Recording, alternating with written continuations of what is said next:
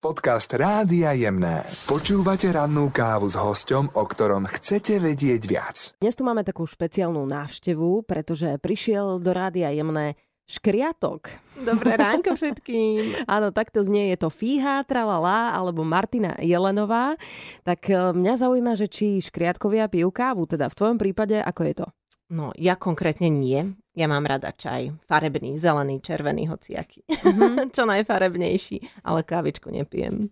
A ty musíš asi aj skoro vstávať, lebo tak máš dve deti, dve cerky o Áno. ktorej tak zvykneš vyhupnúť z postele. 6.20 mám nastavený budík, takže to ešte tak dá sa povedať v norme, ale pre mňa ako škriatka je to veľmi skoro.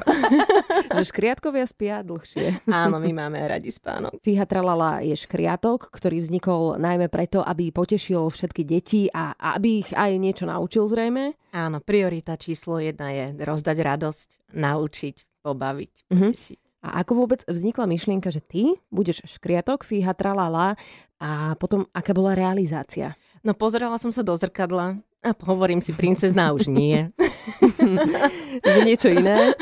tak vznikol škriatok. Ale nechcela som vymyslieť postavičku pre deti, aby mali kamaráta, lebo keď tento projekt vznikal, tak ešte neboli takmer žiadne detské produkcie. Dá sa povedať, že sme boli jedna z prvých a nadviazala som na moju dlhoročnú skúsenosť z divadla na kolesách, ktoré som zarodi- uh, založila. Potom som až zarodila neskôr škriatka Fia. Takže tak vznikla postavička, že dá sa povedať, že tu nikto nebol taký mm-hmm. milý priateľský k detičkám, tak Máš aj veľmi pekný farebný odev, kostým, aj krásne namaľované pery, tak tiež špecificky. Niekto ťa videl, niekto možno nie, takže na Instagrame Rádia Jemné si napríklad môžete pozrieť video priamo zo štúdia a ty tento odev si si vyrábala sama, pretože viem o tebe, že šiješ kostýmy, vyrábaš bábky, maluješ obrazy. Áno, nie celý. Vyrobila som si tú parochňu, ktorú som robila asi mesiac. Je celá ručne šitá. No a kostýmy navrhla modná návrhárka Janka Kuzmová. Mhm. No a teraz bolo také obdobie, že až tak veľmi si asi nebola úplne blízko k tým deťom. Teraz cez leto sa to nejako rozbehlo. A najmä v Čechách ste boli. Sú české deti iné ako napríklad slovenské? Deti sú všade milé, krásne, čisté. Takže ťažko sa hodnotí, či sú iné, ale sú veľmi v Česku deti láskavé, poslušné. My- mám pocit, že ich rodičia viac vedú ku kultúre a viac ich berú na kultúrne podujatia ako na Slovensku, hlavne v týchto časoch. Mhm. A rodičia ako reagujú na škriatka? Alebo tak celkovo, keď Veľmi prídu na koncerty? Veľmi pozitívne, sú veľmi vďační. Ja sa s nimi snažím stretávať aj po koncerte, pretože potrebujem tú spätnú väzbu. Mne obrazovka nepomáha, hlavne to obdobie online vystúpení bolo, síce som za to veľmi vďačná, že sme mohli hrať aj online, ale veľmi mi ten dotyk s divákom chýbal. Mhm. Takže využila som každú príležitosť sa s nimi stretnúť aj osobne, aj po koncerte a boli veľmi srdeční, veľmi krásne nás prijali. A Fíha Tralala vznikol takmer pred desiatimi rokmi. To už aj vyrástli niektorí tvoji zverenci. Aj sa Áno. ti ozývajú? Áno, ozývajú. Práve, že teraz, ako už detská začínajú chodiť na sociálne siete, tak mi píšu, rozprávajú mi o svojich zážitkoch so mnou z detstva. Je to pre mňa veľmi dojímavé a, a je to taká krásna odmena pre mňa. A možno aj motivácia do ďalšej Určite áno, tvorby. určite veľká motivácia. Pri tebe ma tak zaujíma, že ty budeš mať asi rada rozprávky. Veľmi mám rada rozprávky. Čiže aj teraz v dospelom veku si pozrieš nejaké Veľmi rozprávky? rada. Mám doma alibi tým, že mám dve deti. A takže využívam každú minútu, keď oni pozerajú, aby som aj ja aspoň jedným očkom mohla na to mrknúť. Rozprávky sú žáner, ktorý je nesmrteľný a myslím si, že každý sa k ním rád vráti, nech má hociaký vek. A ja som tiež taká rovnaká. Mhm. Že áno. Ty v podstate celý čas žiješ v rozprávke ako škriatok. Áno, snažím sa. Najmä pracovne teda. A ja som si aj pozerala vzhliadnutia na YouTube. Tie sú neuveriteľné. Akože sánka mi padla, keď som si napríklad pozrela, že Robbie Williams mm, so skladbou Love My Life má zhliadnutí 57 miliónov. Moja obľúbená skladba 57 miliónov, to znie dobre. Ale tvoja najúspešnejšia skladba na YouTube má koľko zliadnutí? Neviem to presne, ale nejakých 160 miliónov? No, 179 už miliónov. 179. Wow. Dobre. Takže takéto porovnanie, toto je skladba, ktorá sa volá Poník. A je pravda, že rozprávali sme sa o tom, že tie skladby sú najzaujímavejšie, keď sú s obrazom. Áno, áno, ono to znie veľmi abstraktne, ak to niekto teraz počuje prvýkrát. Nezľaknite sa, pozrite si to, prosím vás. Ale zaujímavé je, že práve Poník prerazil aj v Brazílii. Tam tí ľudia tomu asi až tak veľmi nerozumejú, tomu textu, ale zaujalo ich to. Áno, ja občas mrknem na ten náš YouTube kanál, aby som videla, ako sa mu darí a naozaj jeden čas ma to prekvapilo, že vlastne Poník predbehol našu najúspešnejšiu pesničku Bumbac. Uh-huh. Patrala som potom, že ako sa to vlastne stalo. No a potom som si pozerala štatistiky, kde sa to najviac pozerá. A vlastne si ho začali pozerať ľudia v Brazílii. Dodnes netuším prečo. Neviem, ako sa to stalo, čo ich zaujalo. Rada by som to teda vedela, aby som všetky skladby takto vytiahla, ale neviem. Ale tak teším sa z toho, super. Je to super, človek niekedy nevie, že čo presne zaujme a koho. A ku každej skladbe je teda videoklip. Ako najdlhšie ste natáčali nejaký videoklip? Ktorý? No máme pesničku za okienkom, ktorú som vytvorila pre skupinu Baby Band, ale je to náš projekt. Autorom hudby je Adam Hudec. No a tu sme natáčali rok. Tento rok. Áno, keďže je to videoklip o ročných obdobiach a chceli sme mať autentické zábery, nechceli sme tam nič umelé, tak sme si počkali na každé ročné obdobie a veru trvalo to ten rok.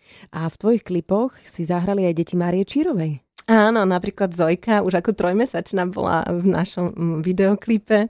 Tak uh, veľmi sa teším, že začínala u nás a dneska už je z nej úspešná mladá herečka. Čiže koľko mala rokov vtedy? Vtedy mala 3 mesiace uh-huh. pri prvom videoklipe a Hugo mal dva alebo tri rôčky, keď Takže... prvýkrát stal pred kamerou. Najprv to bolo veľmi jednoduché, napodobňovali zvieratka, neskôr sme pridávali choreografie a v našom najnovšom filme Pripraviť sa pozor štart už Hugo má aj text, čiže je z neho veľký herec. No super, takže deti Márie Čírovej v klipoch Fíha Tralala. Ty si vyštudovaná herečka a na strednej škole ťa to už nejako lákalo asi k umeniu, nie? Veľmi ma to lákalo. Ja som išla na gymnázium z donútenia. Mm-hmm. Chcela si ísť na konzervu? Chcela som ísť veľmi študovať umenie už na strednú školu, ale keďže môj brat už vtedy študoval výtvarné umenie na šupke, tak naši sa rozhodli, že bude lepšie, keď jeden umelec zostane doma a bude mhm, tvoriť mm-hmm. to umenie na gymnáziu. A aj tak bolo, ja som si našla príležitosti, hrala som divadlo na strednej škole, chodila do folklórneho súboru, vyhrávala som recitačné súťaže, vždy som sa na to svedomito pripravovala, aby tí moji rodičia pochopili, že to je moja cesta a boli potom veľmi zlatí a umožnili mi to, vedeli, že iná cesta neexistuje a išla som na vysokú školu, potom na Akadémiu umení do Banskej Bystrice. Takže si vyštudovaná herečka, ale zároveň sa venuješ aj spevu samozrejme a zdokonaluješ sa v tom v muzikálovej akadémii. Tam si mhm. chodila a aj chodíš, tak? Áno, áno, myslím, že je to už 6 rokov ono sa to zdá, že niekto, keď už akože spieva, že nepotrebuje sa starať o ten hlas, je to presne naopak. Ako náhle som začala teda profesionálne spievať, tak som si našla hlasovú pedagogičku, pani učiteľku Mirku Marčekovú, ktorá je, dá sa povedať, srdcom tejto muzikálovej akadémie a som veľmi šťastná, že teda sa stará o mňa aj o moje deti, ktoré k nej chodia. Chodíme spoločne a oni sa teda učia aj techniku a ja sa stále udržiavam, zdokonalujem a napríklad aj teraz sa pripravujem na nové divadelné turné Máme takú novú uh, pesničkovú show a chodím k nej pravidelne, aby tá hlasová kondícia bola v poriadku, aby som to všetko zvládla. Aby si to vyvážila s tým herectvom. Ale keď už sme teda spomenuli muzikálovú akadémiu a tam chodia aj tvoje dve cerky, ano. 7 a 11 ročná. Ano. A dokonca tej staršej to tak pomohlo, že vyhrala aj konkurs do muzikálu ano. aktuálne v Čechách. Áno, a dovolím si tvrdiť, že práve vďaka vedeniu Mirky Marčekovej v muzikálovej akadémii Vlastne ten konkurs začal už v roku 2020. Bol to konkurs do muzikálu Mačky od mm-hmm. Webera do Národného ostravského divadla. No a v roku 2020 urobila prvé kolo, ale kvôli pandémii sme museli čakať vyše roka na teraz. druhé.